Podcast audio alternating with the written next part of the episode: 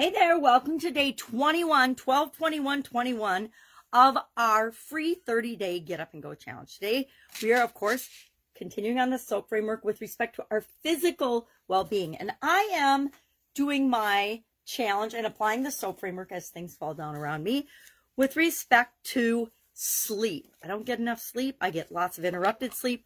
How am I going to make that better? Because if I improve my sleep, if I get a, a better chunk of sleep, it helps heal my body. It gives me more energy. It makes me feel better. It helps me physically in so many different ways. It's one of the areas that I really haven't paid much attention to in my life. Periodically, I'll, I'll pay attention to it, but for the most part, all through my 20s, my 30s, my 40s, if I got four hours sleep a night, I was going strong. I was doing fine. But as I hit 50 and 60, it become it be, become it became really really hard to function if I didn't get at least six to seven, even eight or hours of sleep.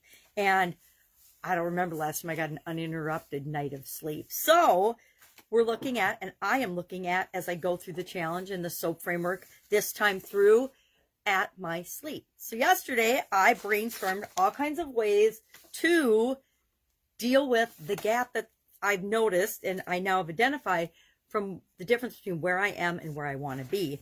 And I came up with a bunch of ideas and I shared three. And the three I shared were to set boundaries, to uh, uh, set boundaries and a schedule for myself and actually plan to get a good chunk of sleep.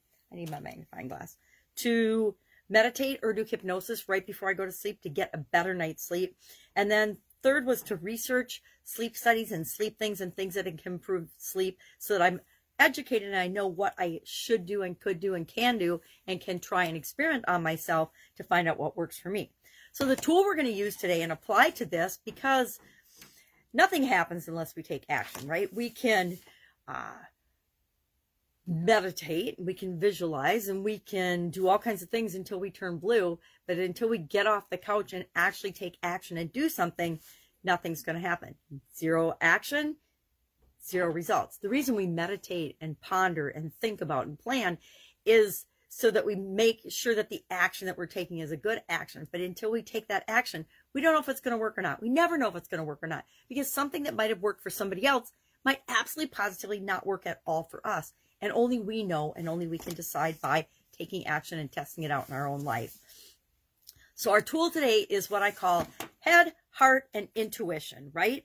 It's a tool and I like to make grids. This is one I used uh, before. It's not super easy to see, but it's easier than my handwriting today. Head, heart, intuition. So I look at my different options, A, B, C, and then I rate each one.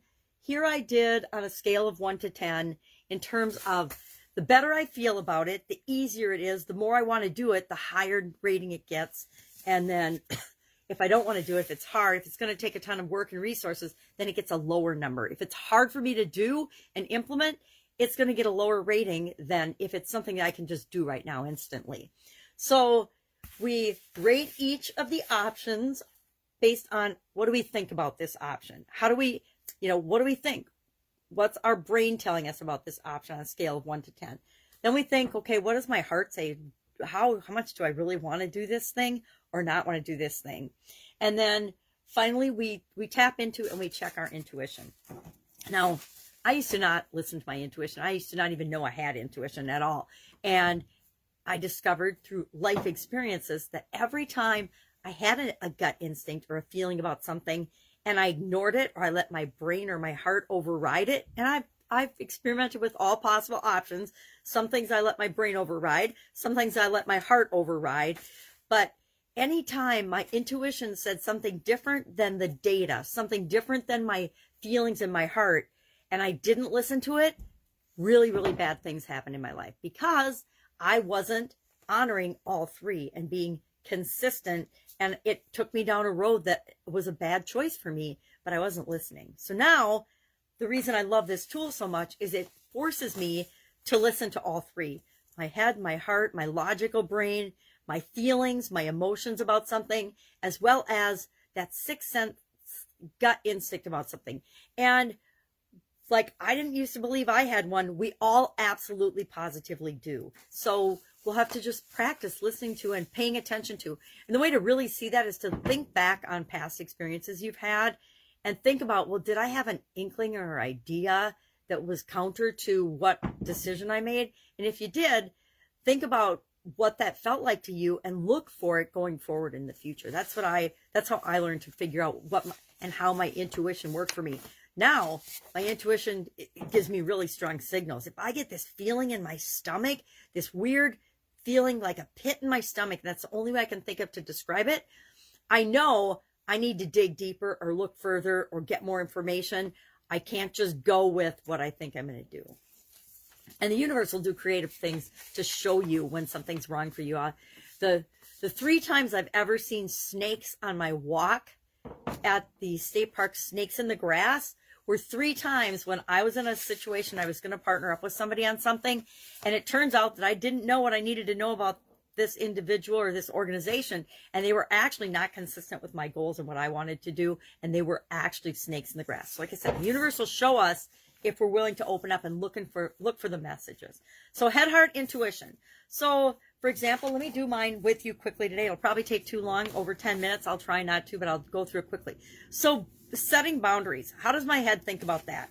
Well, that's a three with respect to I strongly, or, oh, let's do through 10. I'll do 10 since I said that. Otherwise, you can do three, two, one, two. What do I feel best about in this area with my head? Which one you can rate them against each other? Three, two, one, like um, boundaries, meditation, research. I, I want to do research the least, so I would give that a one.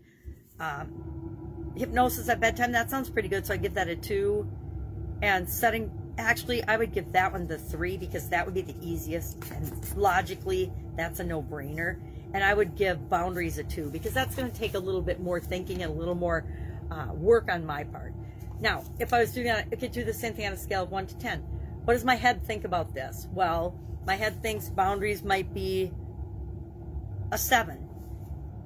Meditation, that, like I said, it's a no brainer. So an eight to 10. And then sleep research, you know, I got a lot going on. I don't really want to spend time and energy researching sleep right now. So I give that like a three. So whatever you want to do, scale one to 10 or three to one, when it's a simple thing like this and they're not super diverse and it's not a huge life or death decision, I just like to do three, two, one because it's quick and easy. So let's do three, two, one for my heart. How does my heart feel about setting boundaries? Well, my heart's about a two. Again, meditation and stuff, my heart's right into that. So that gets a three. And again, the sleep and the research gets a one because my heart definitely doesn't want to do that right now. It's the holidays. I want to hang out with family and do Christmassy fun things. I don't want to be online researching anything. And finally, intuition. What does my gut say? My gut instinct say? Okay, my gut says I really, really need to set boundaries. So I'm going to give that one a three because my instinct says that's the one that's going to give me the best bang spot. I need to schedule and plan my sleep just like I schedule and plan everything else. So my intuition says, yeah, that's the thing you need to do, even though I'm resisting it in other areas. Uh, meditate hypnosis. Again, that's a no brainer. So I'm giving that one a two because it, all I have to do is put a hypnosis on my phone or a meditation on my phone as I go to sleep and it'll just turn off. So that's pretty easy to do. My phone's right by my head anyway. Okay, and then uh, research. Again, I don't want to do much research, right? So I'm just going to add those up three, four, five, six, seven. Then I'm going to add, because that's a little sum symbol, I'm going to add up three, six, seven, eight, and one, two, three. So obviously, I'm going to do number two. I'm going to automatically, starting tonight, stick a hypnosis or a, a hypnosis or a meditation in, and I'll listen to it as I drift off to sleep. And we'll see if that impacts my sleep. So, that's what I want you to do today. Our action item is to do a head heart intuition on at least the three options that you shared and picked yesterday from your list. And then share in the comments below the action you took, right? Just share the action that you took. And why do I say the action you took? Because you need to take action immediately. I can immediately do this. Tonight, easily. It's already done. I've already decided I'm going to do it. I know I will go to my Hip Talk app and I will just pick one and, and play it at bedtime. All right. So that's the action I'm going to take when I go to bed. But it, so I, that would be the one I took. So share the action you took.